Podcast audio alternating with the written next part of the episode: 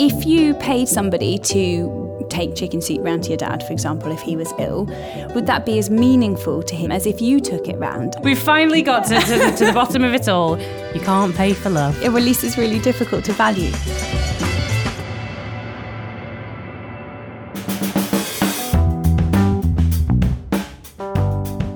Hello, my name is Kirsty Styles and welcome to the Weekly Economics Podcast, where this week I'm joined by Polly Trenow from the Women's Budget Group, here to chat about unpaid work, hidden from last week's GDP figures.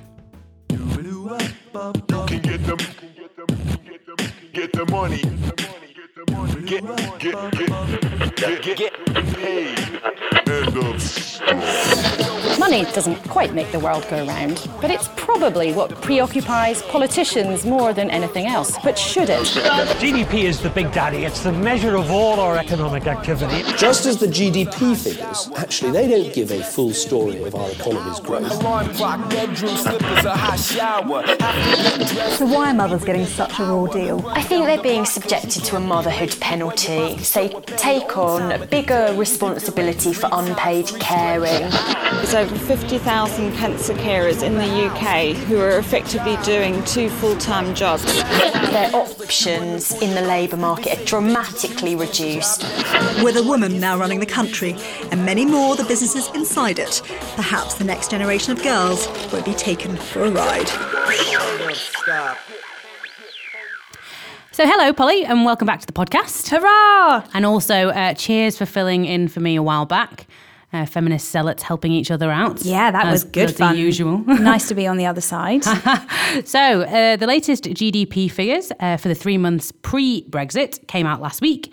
But, Polly, you don't think that GDP figures, which are the measure of the total value of goods and services sold in a country, you don't think that they tell the whole story about our economy. Why not? Well, probably for most of your listeners, this isn't going to be news. We're used to trying to think about the economy in different ways. How can we measure what's really going on in society, like wellness indicators, health indicators, those kinds of things. But what I'm really interested in is unpaid work, and specifically unpaid care work, which is productive. It is a service of some form. It's just not paid for. However, it's really vital and it's the backbone of our economy. And without it, I think it would all just crumble. So the fact that we don't count it on a regular basis is really quite outrageous. So how do you even measure unpaid work? Right. So when we're talking about unpaid work, we're thinking about transport, whether that's driving people to places or, driving to and from the shops. We're talking about cooking, domestic work, child and adult care, clothing, laundry and maintenance. So that's quite a lot of stuff. Oh, and don't forget voluntary work too. Now, the interesting thing, well, I happen to think it's very interesting, is about how you count this. And there's some real challenges around how you count unpaid work because we don't have official statistics about it. What we rely on is these things called time use surveys, where we get people to fill in how many hours they've spent doing this. But of course, we know that surveys can be deeply inaccurate. They can be quite crude, unclear. And also, it depends how you word the survey, depending on what people think that they've been up to. Also, how do you count double counting? Say, for example, you went to the shops, but you also dropped in at your mum's to take her some food too.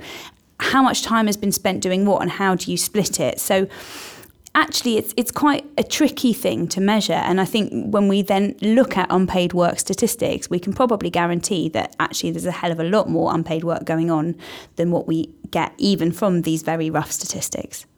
I actually consider myself an outsourced unit of my dad's life. I was just calculating how much unpaid work he's done in.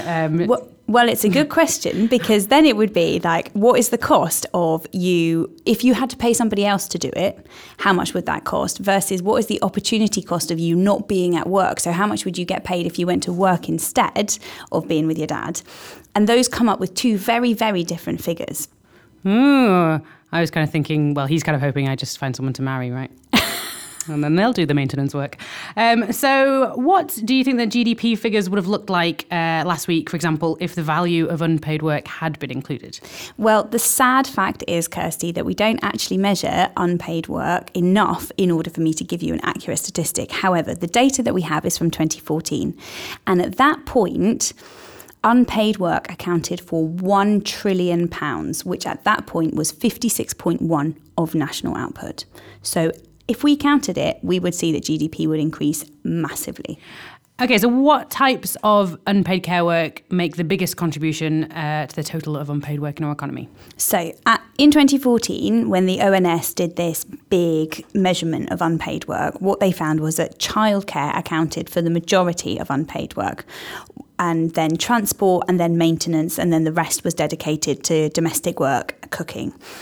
However, one of the things about childcare is that at that point, childcare had actually risen, the cost of paid childcare had risen dramatically. So if you use that as an indicator of what would happen if you paid somebody to do it, then of course, the higher you'd pay for that service, the more it would account for in terms of unpaid work. So it can be quite tricky. It's not to say actually that people spend most of their time doing childcare, it's just how much it would cost if you paid someone to do it instead.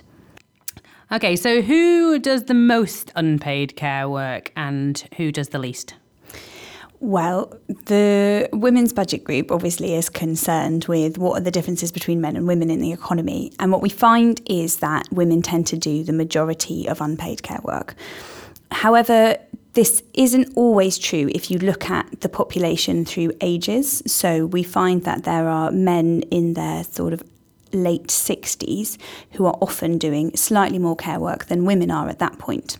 But for the most part, we see that women are doing most of the unpaid childcare and most of the unpaid adult care as well. Okay, and does that take them away from, do they measure how much it takes them away from doing paid work? Yes, you can do that as well, but the figure tends to be much smaller for some reason. I'm not a statistician, I don't know why.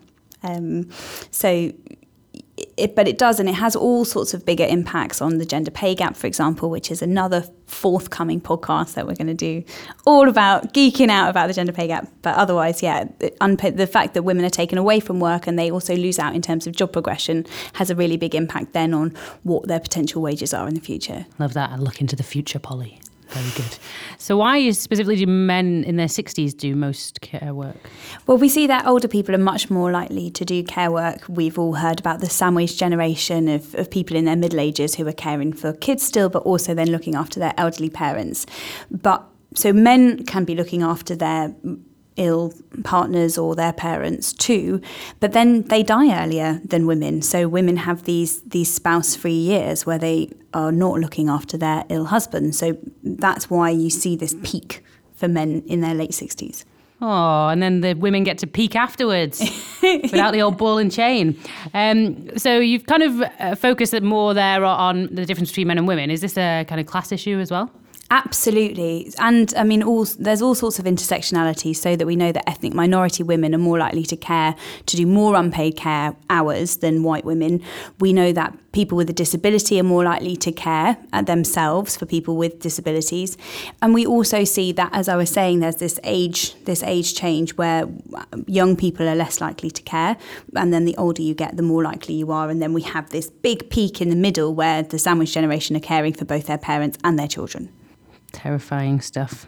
So do you think that we want to put a monetary value on the stuff that we're talking about here? Can we really put a monetary value on a parent looking after their child? Is my dad going to land me with a huge bill?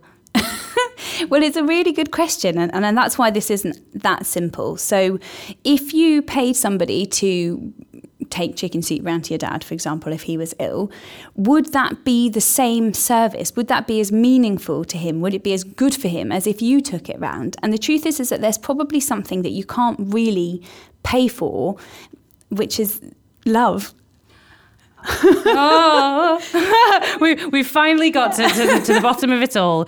You can't pay for love, or at least it's really difficult to value. So, whilst it's interesting to count, and it's useful sometimes to look at how much it would cost to pay other people to do it, particularly when we're talking about care work, there is something that is invaluable, and that contribution to the economy means that it's not always going to be most helpful to think about care work in terms of statistics or costs. Okay, so would you say that overall you want care work to be part of GDP, or is it certain types of care work, some other kind of value put onto it so that it acknowledges the time and the effort that people are putting in outside of paid work?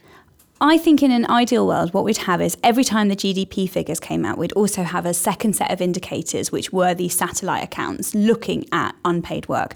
And that would allow us to see what's happening in terms of paid goods and services and unpaid goods and services.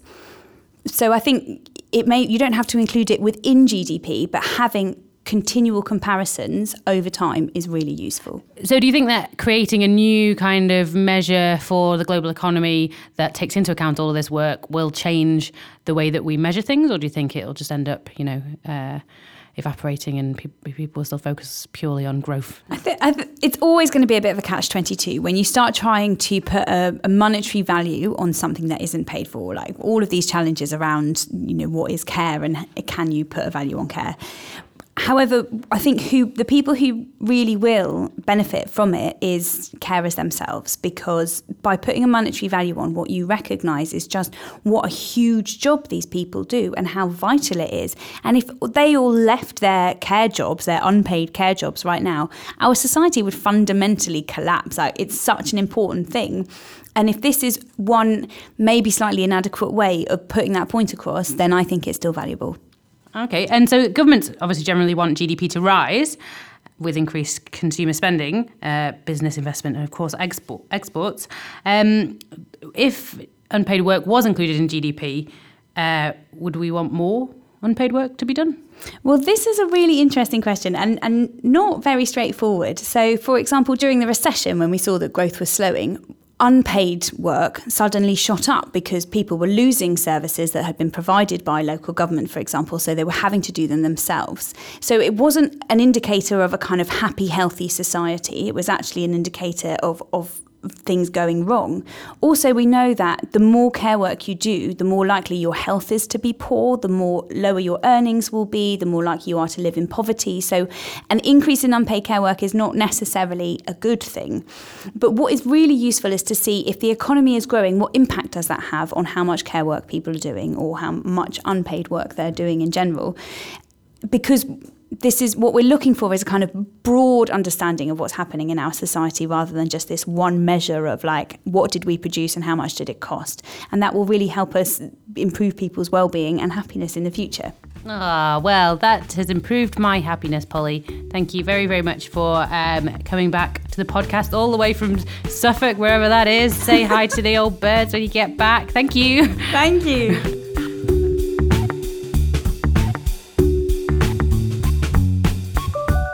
We'll be back at the same time next week.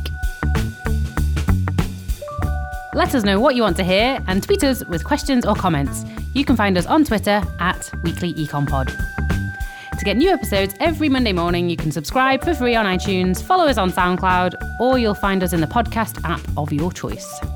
And finally, thanks to everyone who's left a rating or review on iTunes. It really helps other people discover the show. The Weekly Economics Podcast is brought to you by the New Economics Foundation, an independent think tank and charity that campaigns for a fairer, sustainable economy. Find out more and get involved at neweconomics.org.